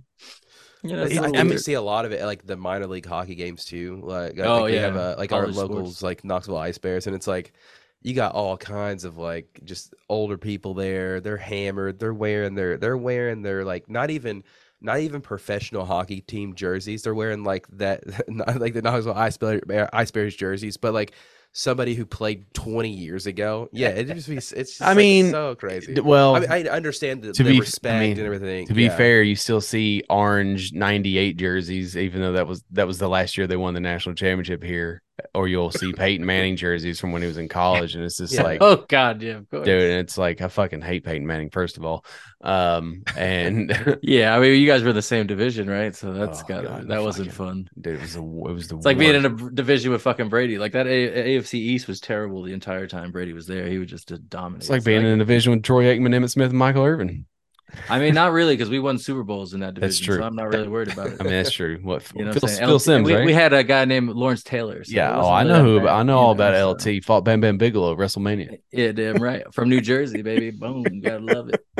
But uh, not only that, um, we had a guy named Bill Belichick hanging out with Bill Parcells. So it wasn't really that bad, you know. But for, yeah, well, they got you're saying. two, and you only got one. No, we got two at LT. Did you? Yeah, we won 1986, the year I was born, and then we won Oh, yeah. 1990 against those bum ass Buffaloes. So yeah. yeah, Well, because then it was what Washington won it, the Giants won it, and Dallas won it Cowboys twice. twice. Yeah, It's funny because the Eagles didn't. That's a little Yeah. shy. I got I got some good friends in. yeah, but then they got one against Brady, which ruined the whole fun of that. Like I, well, I did not want them to win that damn Super Bowl. but- listen, we were, it was supposed to be us, bitch. I'd much rather it would have been you guys, and then whoop Nick Yeah. Foles' stupid ass. That would have been much better situation for Uh, everybody. yeah, yeah. Because the worst part is we so fucking funny. signed that piece of shit. I forgot you guys gave him that contract. Yeah, that was not smart. We got their head, we got their own head done. coach though, Yeah, true so that. if it works out. Uh, hey, Tom Coughlin's like a special advisor for you guys right now, right? Like he works for the team, I think. So he's, like he's not. I don't think he's part of the organization. he's, He's, like not, nineties. he's not part of the organization anymore. He's he's got a uh, he's got a, a foundation that's in Jacksonville, but like he doesn't. He's he is He's not, not. official or he is not connected to the. Listen, You don't need a guy that old in the mix, honestly. You al- but well, you also don't need Urban Meyer either, and No, God, definitely Nobody not. needs Urban Never, Meyer. definitely not. Like the only thing he was good at was like recruiting guys that aren't professionals. Like, why would you bring this guy to coach grown men? I never understood that. Fondling women in a bar. Either Yeah. one of those. Oh my god, yeah, I'm sure he's yeah he got away with it. So he must be. I mean, he did get away for a while anyway. But yeah, that creepy motherfucker. I never understood bringing him to professional sports, but I guess well, you know, w- I well, when you talk were about- desperate, desperate times call for desperate measures. I suppose when you when all you ever do is lose, what's more losing, right? Yeah, and that's how it goes eventually. Like you start going into a hill, like a slump. Because like when I was in New Jersey last time and we won was what 2012, 2013. So the, you know, Giants have made the playoffs twice since then, whatever. But really, it's been like ten garbage years of football and just worse and worse. Like right now, we're trying to get like the number one pick. Like that's not where you want to be. Like that's just so bad. Yeah, yeah. I'm still upset that your fucking head coach got coach of the year, and even though he didn't deserve it, but I mean, he might have deserved it last year. He definitely he might not um, even have a job next year. so my it doesn't really argument. I'm a little bit biased, but my argument is Doug Pederson. a little bit biased. Doug Pederson took a team who was two and six, and they finished nine and eight. Came back from twenty seven to zero in a playoff game, and the Giants did what? Giants were like four and whatever the fuck did the same thing, but we won a playoff game. Back to back number one picks we had, bud. Hey, yeah, well, that means you guys should be good. That's not a. That's not a fucking. But we weren't. Like, what are you talking about? that was the problem. You know how many top ten picks we had in a decade? And I we're don't know. I, all I know is how many rings you guys got. And that's zero. Never been, bud. Man, Never been. Bitch ass Doug Pederson's got a ring with the Eagles. Ugh. He's gonna get one this year. He's got a statue with the Eagles. They gave that motherfucker. Isn't a that crazy? And then fucking fired his ass. That's how desperate Philly is for something. like, dude. oh, we got one. Doug Pederson wins one with Jacksonville. He'll have a lifetime contract. He'll never get fired. If he I mean, that's the thing. At least he get some love. Like Philly was ready to get rid of him like six months later, and Listen, then they not- did. not to go on a whole diatribe, but he infuriates me sometimes with his fucking play calling. I hate cute play All calling. coaches do. Dude, Yeah, I hate coaches it's like it's fourth and one. Fucking dive. Don't throw don't go out a shotgun and throw a Yeah, pitch. shotgun on fourth and one is so annoying. It's When like you have a like six foot six face. quarterback. Oh my god, it's yeah, exactly. Yeah, Just yeah, yeah. reached over the line. It's a God first damn, it's shit infuriates the shit. I mean, anyway. Yeah, Yeah, exactly. Football, baby, football. Let's go, dude. Let's talk about the NHL playoffs and how all our teams got knocked out in the first round last year. Let's Like, yeah. oh, I my my team didn't get knocked out in the first round. Wow, I who's your like team? it. My team didn't make it. Oh, Yeah, it's right, dude. That's so that's how funny. Yeah. My team hasn't won a playoff series since they won the cup when they That's the fired thing, their it's like- fucking head coach that won the Stanley Cup. Our season Oh, last year, the God. Boston Bruins season last year was just like the most. The, I mean, again, I should have, I should have heated Alex. I try- I try to tell you. they they win the President's Cup. Don't you know, win they the had President's best- They It's had the best luck, season bro. they've ever had that I've been Best watching. Almost- season anyone ever had. Really, Yeah, regular Best season. regular season outside of like the Montreal like- Canadiens once. in like Damn, the dude. thirties or This something. year, I don't know, man. They're on track to do the same thing this year, but it's like I don't want them to. I'm Like, gonna make a hot bad for a statement, bit, right? you Hot know? statement, hot take. Ready? Uh-oh. Vegas Golden Knights and the Boston Bruins, two best teams in hockey right now. Neither one of them are making Stanley Cup. It's not about how you start; it's about how you finish in hockey. Yeah, and that's like what I'm worried about because like you can't start off hot and, and keep going hot until you get like right to the end because you know that they're gonna shit themselves. It's gonna as soon as they get to be the playoffs, like The if- if Minnesota those- Wild and the Washington Capitals. two eight, two eight Cavill, seed, Cavill's gonna finish real strong. It sounds like. All right. two eight seeds going all the way. It's all that matters. Anyways, that's before we go, before we go, we always like to do a uh, top five, even though we didn't do one last week. We were strapped for time. Um, Yeah. and you have suggested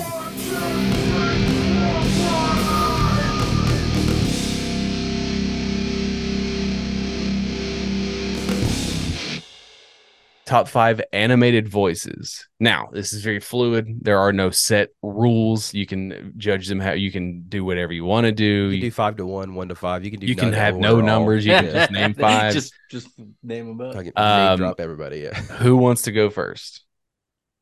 I've got my list. I got mine too. I guess I'll go first since I picked. You are the mine. guest. Okay. Yeah, yeah. All right, you're the go guest. You go by all means. All right, so I've ki- tried to like at least narrow down to one per show because, like, you know, something like King of the Hill, I could have picked ten different people. I feel like. Okay. But- so I went with Pamela Adlon for Bobby Hill on King of the Hill. I went Regina King as Riley Freeman on the Boondocks. Dude, hell yeah. And she's also Absolutely. Huey Freeman. She kills them Yeah, both. Uh, so Julie good. Kavner, I gave it for Marge Simpson because she's the one whose voice is ruined now after all the years of doing that job. H. John Benjamin just in anything. I guess Coach McGuirk, I'll give it to home movies or about you know, there's somebody movies. H. John Benjamin. God damn, dude. Um, and then Kevin Conroy is Batman because I was like Mark Hamill rules, but we lost Kevin Conroy, so I guess I'll have to give it to Batman on that one. Plus, he's just the Batman, so and I didn't want to do one that wasn't a comedy. So yeah, he just so good. All right. That is, uh, you and I have list. a very similar list. I'll do mine.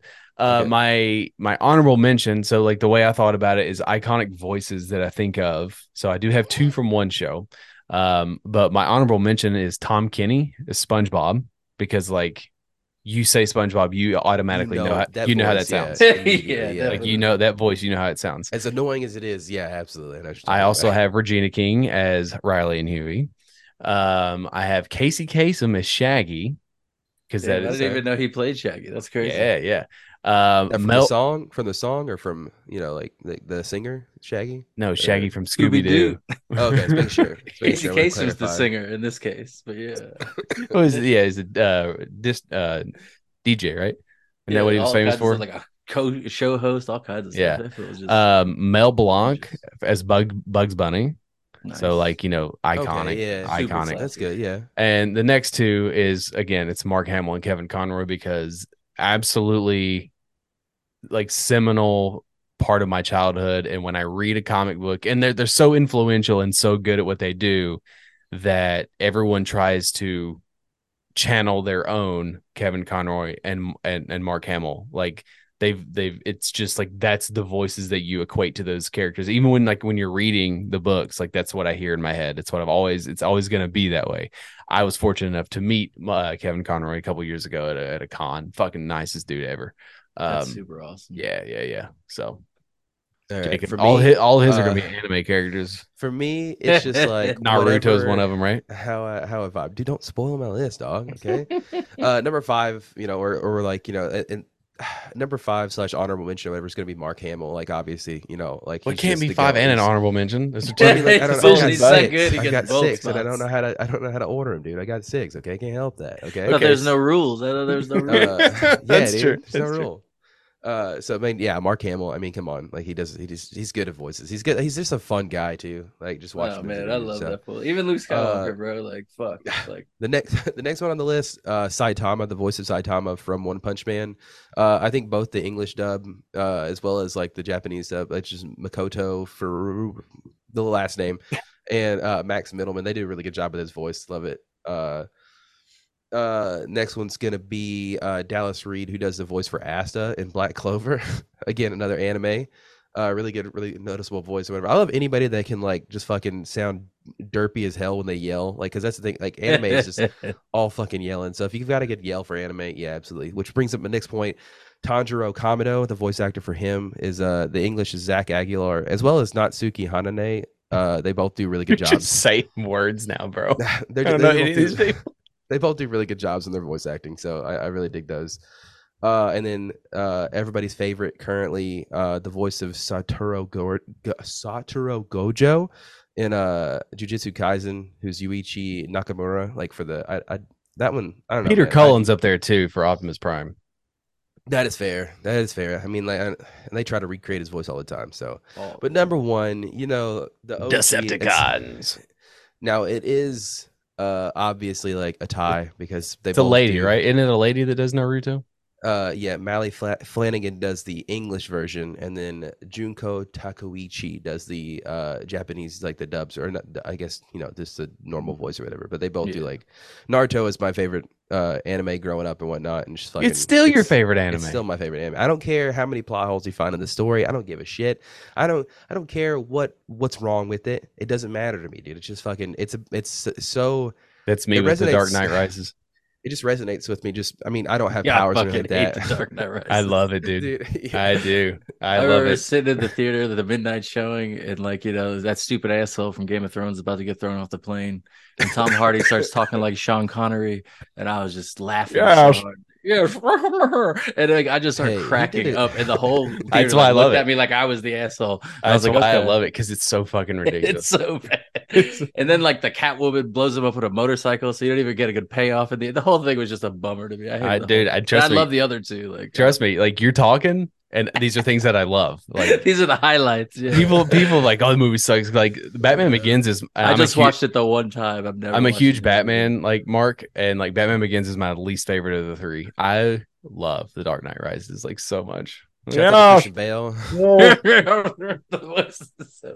I just like I've I've seen pictures of like Bane and what he looks like in the comics, and I'm upset that they didn't go. ceremony here. Well, that's the thing is like Bane is so badass in the comics. They should have Yeah, went with a more cartoonish, like a like a such a more like a more cartoonish character to play Bane. Like somebody like go with the Mountain from fucking Game of Thrones. straight up. Like, Uh, you can get still do Tom Vo- Hardy's stupid voice yeah, if you wanted to. a Like it wouldn't have don't- yeah, it's not. Yeah, you just voice over him, dub over him. They, they find some way to. Yeah, fucking- but he should have been big enough to pick you up and backbreak you, not a guy who's shorter than Christian Bale. Doesn't he, do- doesn't he break his back was in the? that? Yeah, he breaks And his back. I think he did it like, in the movie okay. and in the comics. yeah, Yeah, but Knightfall. just- Yeah, and then Azrael takes over. Yeah. It's like, come on, like, I can't. Oh, you think darkness is your ally? anytime anytime I'm s- I have a I have a mask that I use for when I'm doing woodwork, woodworking out in the garage and like every time I put it on, yeah, you have to do a Bane voice. Like you have to. Like yeah. I you it. feel in charge?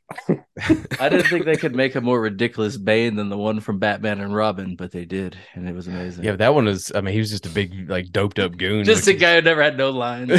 I mean, it worked. Uh, you know, Yeah. it, it worked. But uh, in the comics, he's a hybrid between the two now. Depending, like he's sort of like he was like a warlord, and he, they kind of took the military aspect, and then like he still like has a background in lucha, lucha libre, and so you know, I like his portrayal in uh in I, I love uh, Tom Hardy though. Like, like I don't like the Venom movies, but like I think Tom Hardy's like, Harley Quinn. Good? That's the one. I love his Really? I love his portrayal in Harley Quinn. Like it's, Who? it's, uh, oh, dude, I, I Bane. yeah, that dude, show. it's so good. It's so funny. It's just so comical. I It's haven't not- watched that shit yet, but I hear good things about that show, and I probably should check it out. It's People say it's like a good, it's a good like answer for what's left after Venture Brothers. So I gotta check it out. I feel like. it's it is a very specific type of humor and it just depends if that like do you like borderlands humor Eh.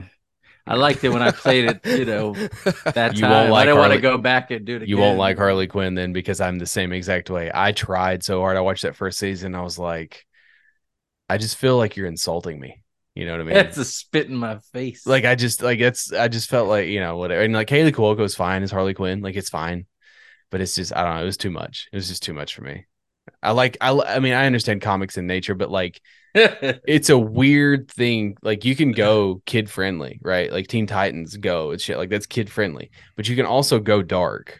But like to put them two, two, two together, where like it's very childish humor, but like they're talking about blowing dudes and fucking each other. Like it's weird, and it yeah, does, especially it- with those characters. and yeah, it does like- well. I mean, yeah, and it doesn't Yeah. work, right? So like I don't know. I just I I, I couldn't Says handle you. it. I- I yeah, I was gonna say a lot of people it works. for, dude people love it man and I, It you know, baby. that's a, that's a whole nother can of worms we won't get into but anyways where can people find you where can uh, where can people your your campaign will still be up by the time this goes out but Yeah, Jeff Schiller. Look him up on Kickstarter. Magic well it would be magic powder right Yeah. yeah. Either one probably gets you to me. Um, yeah, getmagicpowder.com is uh where you could get all magic powder shit. Um, but yeah, go to Kickstarter and just type in magic powder. You'll find the newest campaign. yeah you're a you're a project we love how'd that come about Yeah, I mean, I guess just by being awesome, I don't really know the rules or anything. uh, the first time we ever did an issue, we were a project we love, that's and never, dope never shit, since dude. then. Yeah, so this is only the second time though. I had it, like you said, like Oh. out of eight. I wanted it, dude I wanted it so bad I was like how do I get this fucking badge how to do it Yeah, I, I think I thought it had something to do with maybe being a first timer or something. It has- like you said, I guess not. From what I understand, it has to do with someone who works at Kickstarter notices it hmm and deems it interesting enough to like it's given out by someone at Kickstarter. So, congrats. Or yeah, or yeah. if you like fucking get your funding in like seven minutes. Then they just give it to you because they then love they the just give it to you. Yeah, Yeah. correct, correct. Well, But, I gotta love um, it now. They hit me up uh the day I launched. The guy who's the head of comics of Kickstarter hit me up, like emailed me, and uh he was telling me he liked you know this, this thing, and I thought he was hitting me up to be like, you can't have a naked girl, like you got to censor, you know, the thing. So I didn't know, but he was like, "No, it's fine," because I was kind of worried about that before launching, because it's the first time I've ever had anything like that on one of my campaigns. Um, and then like ten minutes later, we were a project we loved, so yeah, that probably had something to do with it. Probably. Um, yeah, Nice. so that was cool. I've never had that happen before, so yeah, hopefully hell, that man. works out. Yeah, so I'm not complaining. yeah, man. I'm uh, gonna, I'm yeah. gonna, I'm gonna ride on your coattails. So I'm gonna do. Come on, on. let's go. But, anyways, yeah. where, outside of your Kickstarter, where can people find you on the Dead platform? Yeah, exactly. Uh, just type in a Jeff Schiller. That's usually my gimmick on all these things. Uh, Instagram, Bluesky, Twitter. Uh, yeah, that's pretty much it. I guess Facebook. You type in Magic Powder. We have a page, but Facebook is dead Yeah. too. Dude, Facebook is the new MySpace. It's it's Yeah. gone. It's it's. Let's bring back MySpace. I think if really you just should. type We- in Magic Powder on Discord, you might be able to find me. But yeah, Discord's where it's at right now. Especially because there's no. DMs on fucking Bluesky. You can DM me on Discord, which is cool. I need to add you on Discord. We need it. We do that whole thing. Hey, you join my Discord. I'll join your Discord, and that way we don't join any. wave, and then yeah, then no one looks at it anyway. yeah, it's just like Thank everything so else. That's why, being that's here, why you have to have 30 things for everyone to sign up to because like one of those things will. I remember someone telling me and I ran a whole campaign and all this stuff and it was like 20 hours left or maybe it was 20 minutes left and this guy's like oh I didn't know you were running a campaign I just backed it like bro I post 400 times a day what do you mean you didn't know and like you're on I see you on you know no and so like you know you gotta we you have know, I would say I was half go- of our Discord is that way. They're in our Discord and they don't participate in anything. No, that's and that's like same with you me know? exactly. As long as they're there and maybe going to hit that like button or something. I don't know. I really don't like. It's like ten people out of fifty in my Discord that actually participate. Same. And sometimes you'll get people that'll post their self promos and stuff like that. But those people don't participate. They just want you to go to their shit, which is fine. But like you know, at least make Hey, it just- cool. Yeah. It's Somebody like, hey man, you jerk me off, bro. I'll jerk you off, bro. Yeah. And that's the thing, like we were talking about earlier, where it's like, you know, you don't want to get into one of those situations where it's like, you know, I'll back your comic if you back my comic. It's like, bro, back my comic if you want it. If you don't want it, Yeah. don't, you know, we could do cross promotion that way, but don't be asking me to like back your comic that no one's backing. There's no Just, you sub know. for sub here. Well, okay? listen, exactly. for There's the no- record, for the record, I backed yours. Yeah, and I appreciate that. That's awesome. Exactly. And like by the time yours next one come out, I'll be able to catch up and everything. But it's like, yeah, Yeah, yeah. I probably, like I said, I probably have to get it digital just because I don't know where the fuck I'll be the next time it comes out. But who knows? You mean Alaska? Yeah, well, yeah. My dad's always talking about Last Alaskans that show and like moving out there with no. And I'm like, bro, you couldn't go two days without pizza. Like, who you kidding? Like, you would never be able to make it out there. No pizza, no electricity. I'm sure they got pizza. They got like elk meat. No, his full. No, they're out there, like they're by themselves for six months. You know, like they're done. Like If you want they got to make their own water wells. Yeah, Yeah. exactly. And like, yeah, and like that's the thing. Like, there's like a like an item drop off guy, like once a month or something in a big ass plane, and that pizza ain't gonna be worth a damn by the time it gets there.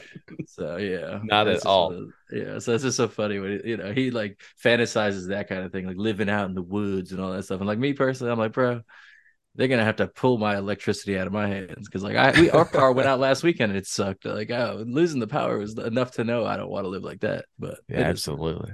I need the internet and I need air conditioning. Yo, yo, especially in this fucking Las Vegas heat, you need that. air How far are you from that goddamn ball? Boom. Um, I I just moved, but like we used to be opens ri- his blinds. It it's used to be there. right out. It used to be right outside the house. Yeah, we used to go outside and just look at it like it was a basketball, like it was a pumpkin. It was like all these things. so it was cool. But like, yeah, now it's kind of like a little further from me, probably like ten miles away now. But yeah, it was pretty close. Uh, the Sphere, whatever, and that's made by Madison Square Garden. So it's like James Dolan, who owns the Knicks and the Rangers, who's a fucking loser. And uh, yeah, now he owns the the Sphere. And apparently, he fired the guy who did all the work, like to build it, and then gave the job to his like wife or his girlfriend or whatever. So they take all the credit now that it's built. And it's like, what an asshole! Like I can't stand that guy. So whatever. But yeah, a few of my friends are like, oh, we should go check it out. And it's like maybe when something goes there that's not U2, Yeah. but we'll see. Hell yeah. I want to go see a metal show. That'd be dope. Shit, like yeah, I don't even really know what to expect because I haven't seen the inside. I've only seen the outside. But Yeah, it's it'd crazy. Be, be cool as hell. Anyways, thanks for uh thanks for coming chatting with us, dude. Thank you so much. It's been a good yeah, time. hell yeah. Thanks for having me on. That was fun. Yeah.